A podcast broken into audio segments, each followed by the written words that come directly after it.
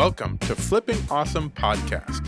Every week we choose a theme and share some of our experiences, as well as a real world story of a real estate investor based on that theme.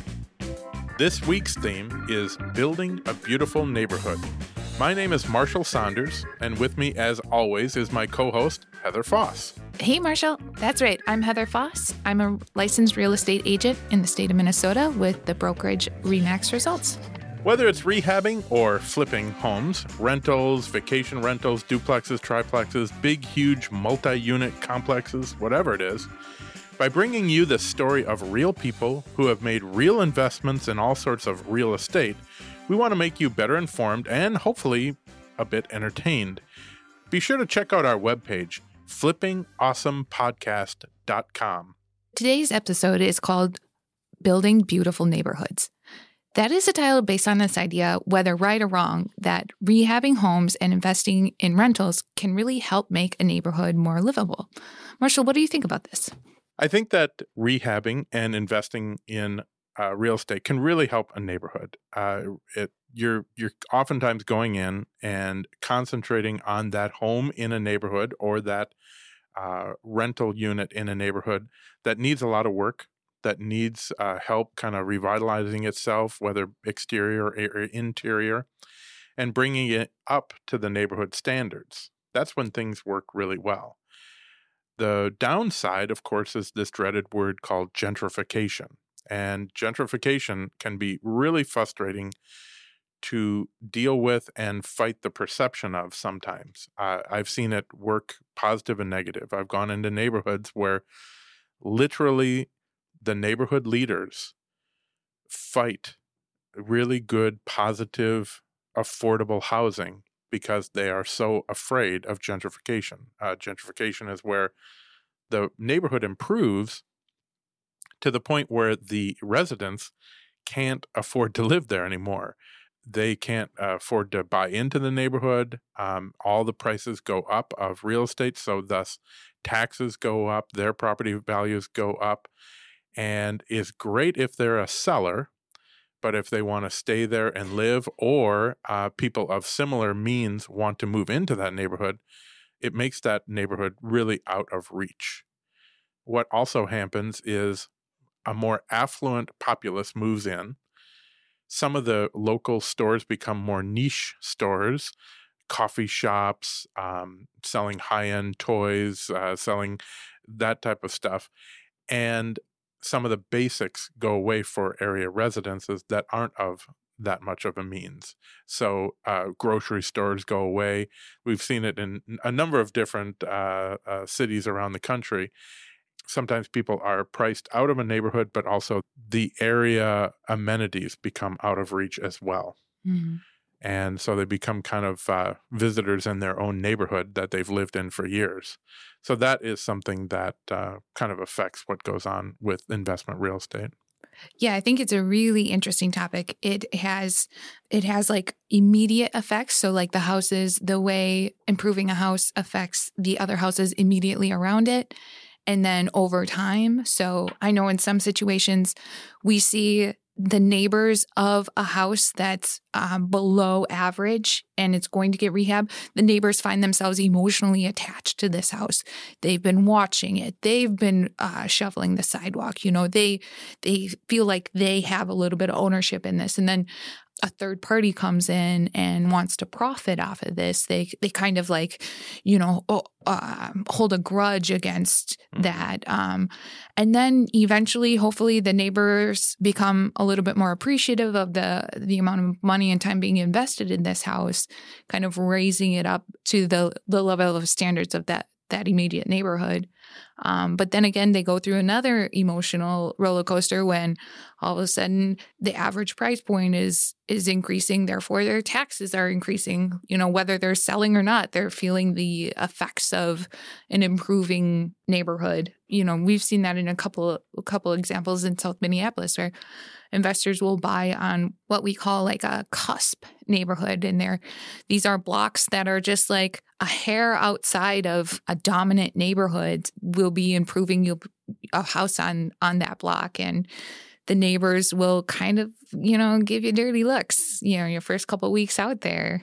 You're making all this noise. They've been taking care of this property and things like that. And so, uh, yeah. And, and, you're seen as an outsider coming in to profit off of somebody else's neighborhood. Uh, totally. A lot of those uh, properties take a long time to get to the point where they are mm-hmm. and a lot of time in disrepair um, maybe it was an older person's home and you know the neighbors were taking care of the person also in that house and then this third party comes in strangers to the block and and it's going to take hold and make make changes mm-hmm. yeah it's a controversial thing and it goes through like roller coasters of like this is a good thing, this is a bad thing, this right. is a good thing. Right. Improving a neighborhood versus gentrifying a neighborhood.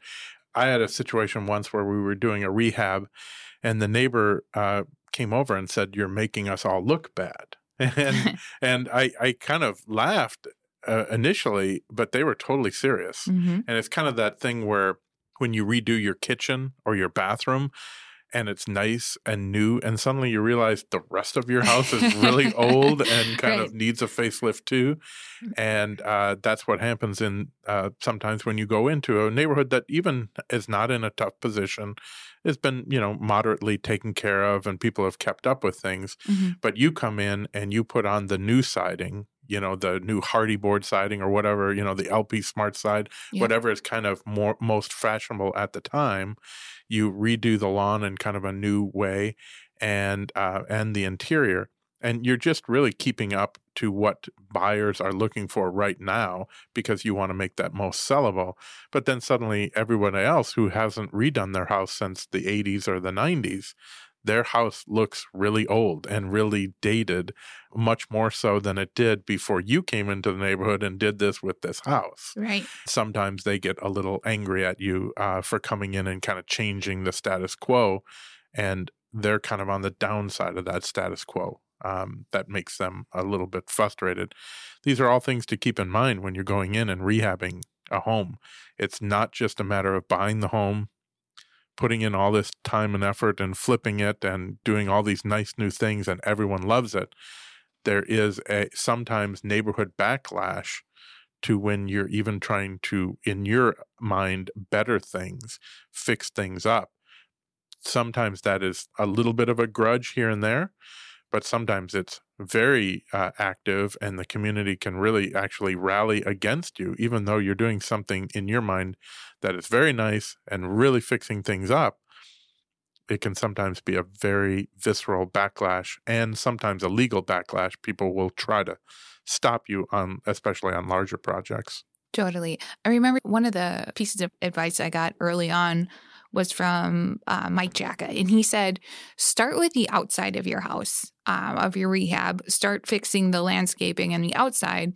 That'll give the neighbors an opportunity to come over and meet you and see what you're doing. You're also going to stimulate, you know, their thought process and like, well, maybe I should be improving my house too. And, and then move inside.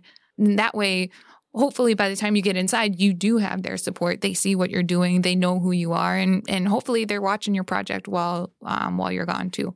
Yeah later in our show we're going to be interviewing joe mueller and that's something that he does. Uh, when he goes in and buys uh, usually single family homes in suburban areas he'll go in and he'll enlist the neighborhood right away. He'll meet people. He's very likable and uh, kind of approachable. And he goes in and talks to the neighbors and gets their input and really makes it kind of a, a neighborhood project, which is really a great thing because a lot of times when you're redoing a home, sometimes you need to get conditional use permits or variances from the city.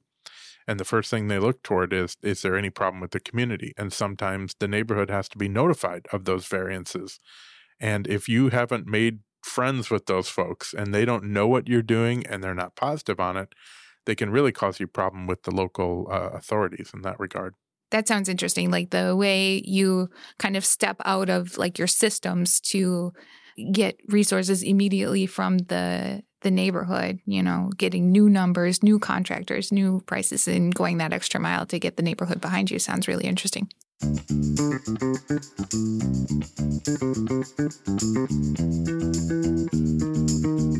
The first thing that anyone involved in real estate investing should understand is that you need a good team around you. Real estate lawyers, lenders, inspectors, tradespeople of all sorts, but first and foremost, your real estate agent. Marshall and I have an elaborate real estate network at our fingertips of agents who put their customers first and truly know the best plan to get started in real estate investment in your area. If you'd like us to match you up with a great agent in your area, simply go to our website at flippingawesomepodcast.com and click on the experts link at the top of the page. Fill out the form and hit submit. We'll never sell your information. We will not spam you. We only want to use the information to connect you with the best possible real estate agent in your area. It's a great place to start.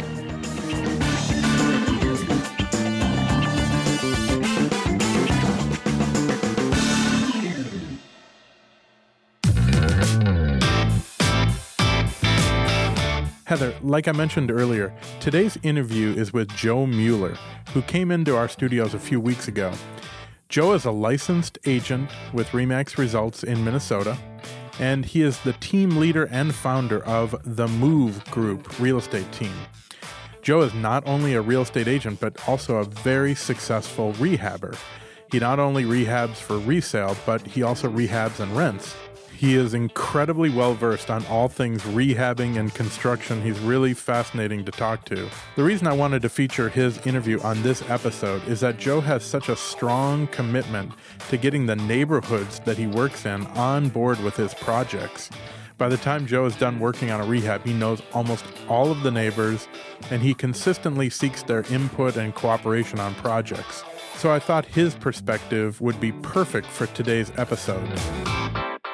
Joe Mueller, you are a real estate agent and a rehabber, Yes, sir. right? Yep.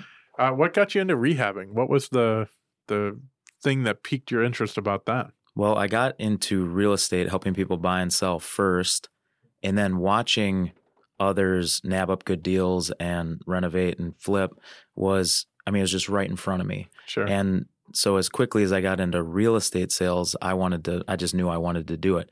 But when I got into real estate, I had, you know, $20,000 in debt, was driving a $500 truck. sure. and I I just didn't have the money or the funding. I think I had the know-how because I had always as a kid been entrepreneurial, Sure. buying and turning around and selling stuff. In fact, to save up the down payment for my first home which I bought when I was 21, I was into custom car audio and high-end audio. I would find really rare amplifiers, speakers, buy them and resell them for a profit. And so you're a real estate agent too. Do you find that helps you in the rehab business or does that hurt you? Or Would you suggest it to other people? Well, it does. I've I've been doing it ten years now, and of course, you got to know the sandbox you're playing in. We sell on average seventy to eighty homes a year for for clients. A lot of them flippers as well. A lot of them um, traditional, you know, families that are that are buying and selling real estate. We see a lot of transactions. We see a lot of homes. I think I average it out, and I show about four to five hundred homes a year. Wow. And so we get to see a lot of what buyers are saying they want in trends. We also do a lot with new construction. So we're seeing upcoming trends. We can install that, insert that into our renovations.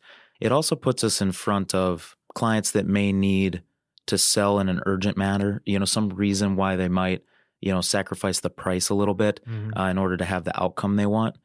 And you know, of course, we got to tread lightly. So that's the flip side of that coin. We we are in real estate to help people. We never want them to be shorted a dollar. But great example: four or five years ago, one of the first flips that I was actually involved in, she called me because she's like, I have a job in Florida that I need to start in three weeks. It pays me double what I'm making up here, and I got to go.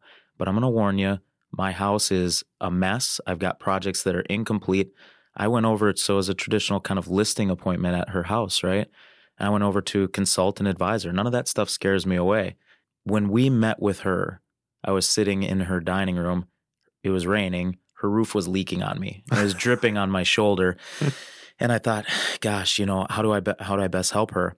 She we kind of looked at what the home would be worth if she could finish the projects and did an analysis of every direction she could take from from that day forward to accomplish her work goals, her move, and ultimately she wanted to sell her home for a price that was attractive enough where I just said, "Would you mind if I bought it?" And that was one of my my first flips that I acquired that way. So does being in real estate help immensely? Sure. Of course, if somebody else had that appointment and just immediately was trying to buy that home for below market, there's some conflict there, right? Sure, sure. So there's a lot of flippers that I've learned from that have coached me that have said you you might not want your real estate license. I believe if you just conduct yourself ethically, they go hand in hand. Sure, I suppose you had to kind of step back and say, "Hey, listen, you know, I'm your real estate agent, and I'm giving you this advice as your real estate agent who wants the best for you. Would you allow me to step aside and put on my rehabber hat for a moment? And, you know, would you consider selling to me as the rehabber? Then it's up to her to make a logical choice. Correct, correct. Right. It's always watching out for their best interests. Of course, if we're offering on a bank owned property. Sure, Who right. cares it's about little, the banks, little right? different, yeah. You mentioned bank-owned properties. Have you seen any lately? I mean, is it just are they gone now because of the better market, or what? Down a lot. When Yeah. you know, I got started in this business in uh, arguably the bottom, Right. at the bottom. Um, at that time, dis, uh, distressed properties peaked at about sixty percent of the market. I don't have a statistic in front of me, but I, I'd guess they're under ten percent now, Oh. which a kind of average for even a good normal market is five to ten percent distressed properties. Right. So we're, we might even be a little lower than that. Um, ironically, I had an offer in on a short sale property that just got approved yesterday after a couple months of negotiation. So that's pretty good. They're out there. I get asked all the time, just even by regular clients that are buying, say, their first home that want to know they're getting the best deal. Let's target foreclosures. Let's do this. I, I wouldn't say that foreclosures are the best thing to target if you're looking for a deal either. There's often a lot of uh, hoops you need to jump through as far as the inspection. You might know less about the property, and there's fewer of them. The public kind of has this mentality that they're the better deals. So if there's few of them, people think they're the better deals. Mm-hmm. They kind of clamber towards them, and it's 5,000 fishermen on the pond and five fish. Right. Of course, that's going to equate to a higher price, a la not a good deal. The short sale I'm buying, there will be language on the deed that says I can't resell it within 30 days. Hmm. And that's fine. This is a more intense project. It'll take longer than that. Right. And I can't resell it within 90 days for over 120% of the price I bought it for. Sure. And the reason they do that is to protect from like you're just getting such a good deal that you're going to turn around essentially wholesale it or a quick sale with no improvements. Right. And so I respect that language. And as long as you understand it and know it's there, then you're able to work your plan around those facts. Sure. But could you imagine if you're sitting down at the closing table and learn of that, or you miss it at Right. closing? You didn't read it, you didn't know, you didn't look at the short sale approval letter with enough detail. You just said they approved my price. Yay. Right. You could get yourself in quite a bind if you were planning on wholesaling that. So on that particular project, do you think that you'll make 120? I mean, do you think do you want to hold on to it for over that 90 days because you might actually make that much? Yeah, yeah, it'll good it'll for you. definitely be increased by twenty percent, and because that's twenty percent gross, you know. Mhm. So Right. if I just held it, you know, depending on the direction the market goes, if it stays as strong as it's been this spring, I might make twenty percent on it without lifting a hammer. Right. Um, when we go in and renovate it, we're estimating this one's rehab to cost about sixty thousand, Mm-hmm. and the end net profit we're at anticipating about forty thousand, and that is if I turn around and sell it and flip it. And it will take us at least ninety days. Remember, I help several dozen families a Mhm. year buy and sell real estate, so that's the main thing. When I flip, I do kind of consider it on the side. So I'm Sure. going to take the best deals I can find. Sometimes I take my time with them. There's one we did that took 18 months, Hmm. and we knew it would take longer, but in that 18 months, I think we sold 110 homes. So the holding costs were offset, right? Right, yeah. right. Part of the reason is is I do a lot of the work on the properties myself. One because I enjoy it. Two because it enables me to do um, flips that maybe others couldn't. A great example is there's a home. This is the one that actually took 18 months. Probably would have been eight nine months anyway. Mhm. It was about double that because of just what I had going on in life. But here's we had a bid just to solve the water issue around the foundation. Just that was forty-two thousand dollars. Wow. We had to. It was a four-stall garage. We had to jack it up, put it on stilts, trench down to the footing around the outside. Actually, knock out the block foundation around the garage because it was built improperly and it had essentially collapsed and build it up underneath the jacked up garage. Build the block, the, the reverse order of how you do it Right. if you're building it new. And so we trenched around, did all that. You know, I was running the mini excavator digging around and uh, we were laying the the drain tile pipe in the base. I mean, it's doing all that work. Of course, I mean, you got to take it into consideration. The bid was forty two thousand. A lot of that's their time, but we came in at about 8,000 in materials. Wow. So in a way, if I look at my time, I mean, I was paying myself a pretty good hourly rate at Mhm. that point. Right. So, Right. and learning a lot. I think that puts a lot of people, it scares a lot of people. How much do I need to know how to do this? How much am I going to do myself? How much can I farm out? And, and then the moment that you're farming out to somebody else, boy, you have to trust them, right? You sure do. Yeah. You don't have to know a thing, actually. I mean, if you're a good buyer and seller, that Mhm. gets you really far just in and of that. You don't need to know what a sump pump is. You don't need to know what radon is. I mean, you, just if you're a good buyer and seller, you got to know that at minimum. When I started flipping, and part of this was to bolster my real estate acumen, Mhm. I got my contractor's license. So I'm a licensed builder and licensed contractor. The way I looked at it is think of rehabbing and flipping as a vertical, you know, just any other industry. What are the ingredients then? Well, the ingredients are acquiring and then later disposing or selling that property. Mhm. You know, the in between, which is the renovation, the contracting, the money. And then, like I said, the selling of it. I'm already a real estate agent. I was working towards getting the money. I had some sources and then working towards being kind of more standalone on that. And the missing element was the contractor. Well, they, they make 10 to 15% margin over the work that's going to be done, and, and rightly so. I'm not Right. complaining. Right. But when you can step in and be that person that pulls the permits, manages the job, and does that and just goes directly to the subcontractors, or like I've done in the past, uh, swings some hammers themselves, Sure. You're you're kind of controlling that whole vertical. Just as a kind of a barometer, how much do you make off of something, uh, that house flip? I renovate nowadays mostly then to rent, Sure. and I hold them for some of them I just have kept. I haven't gotten rid of them. Sure. Um, this one, ironically, I did actually just sell and close on this spring, and I set it up to do a 1031 exchange of the Oh, funds sure. I made. I paid, and of course, I get a little commission when I buy a house, so I paid 147 for it. The amount of work it needed was somewhere in the 120 range. Okay. My hard cost due to our labor was more in the 60 range.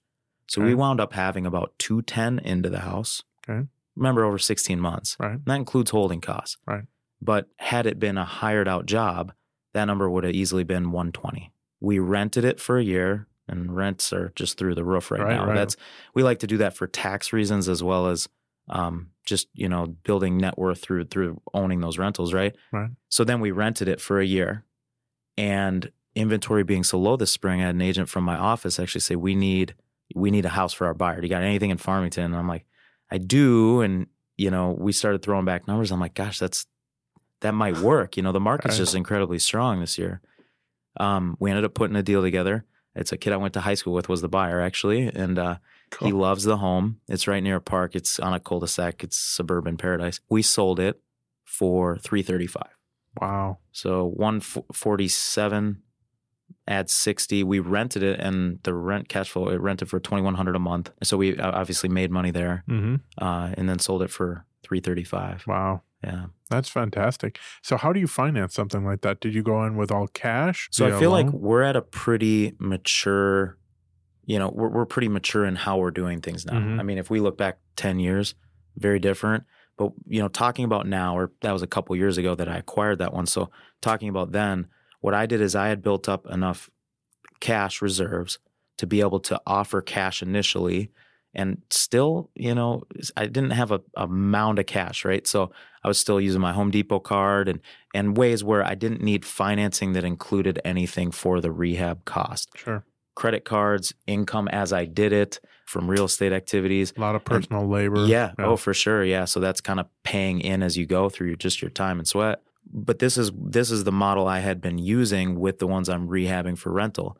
Buy them cash because of the leverage. You know, you can get a better deal when when out against others. Cash, renovate them.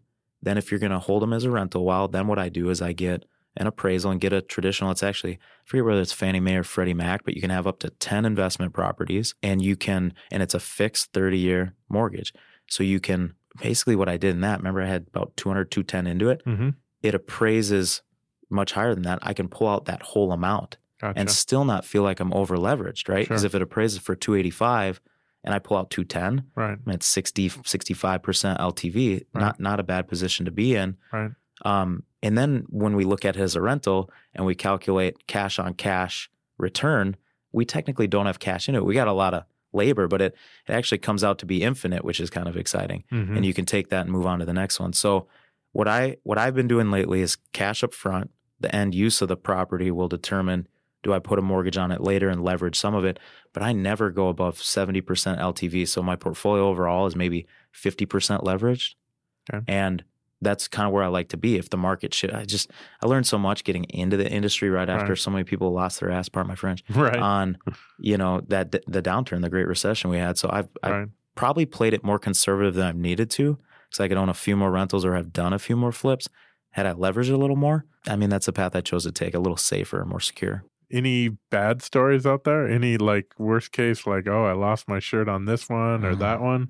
I've made less than I've projected on flips. I haven't had a losing flip though. Oh, that's great. Um, yeah, well, knock on wood, we have encountered a lot of things that sting, suck. They draw out timelines, but usually when you get through them, you realize these are the hiccups that you do. That's the job. You know, Mhm. if you're going to be a rehabber, it's not HGTV. Right. It's it. There, there's real world world things that you just don't don't see out there in in the TV land, right? But it's fun. I, I always like to say that if you get the right people around you, um, some good friends of mine, uh, we actually did a flip together. I acquired it, and we called it the I don't know how G rated you try to say, but we we call it the cat piss house. It had we learned from the city. We knew it had the cat odor. You had to wear a mask going into it. Is that it would knock you on your on your your rear end. Lots of potential. The price was right. I bought it, and uh, I'm like, oh, this will be a really intense job. I was considering bringing them on to do the flip, but they're flipping, so I just let them basically take the project, right? And I was just stayed on as a partner. They did such an amazing job. We found out from the city after the fact that there was 50 cats at one point living in this house. Oh my gosh. 50 cats, yeah. So you got to kind of name the houses, you know, take some joy in it and and make it fun. Uh, if you don't, it can the stress could get you Sure. for sure. So, what's the best way of someone to reach you? Drop me an email, joe at moveminnesota.com. That's also our website, moveminnesota.com with Minnesota spelled out. Spelled out. Yeah. Okay. Well, great. Thanks a lot for coming in. Yeah, it's been a joy. Thank a you so much, day. Marshall. For Heather and myself, thank you for listening to Flipping Awesome Podcast. Please visit our website at flippingawesomepodcast.com, where you can find additional video content for our show and find our links to our social networking sites. And like we mentioned before, you can simply fill out a form and be connected with the real estate agent in your area that is an investment real estate expert to get you started on or continued on your journey into investment real estate. Flipping Awesome Podcast is produced and recorded at the studios of Minnesota Podcasting, who can be found online at mnpodcasting.com. Until next week, we wish you the very best.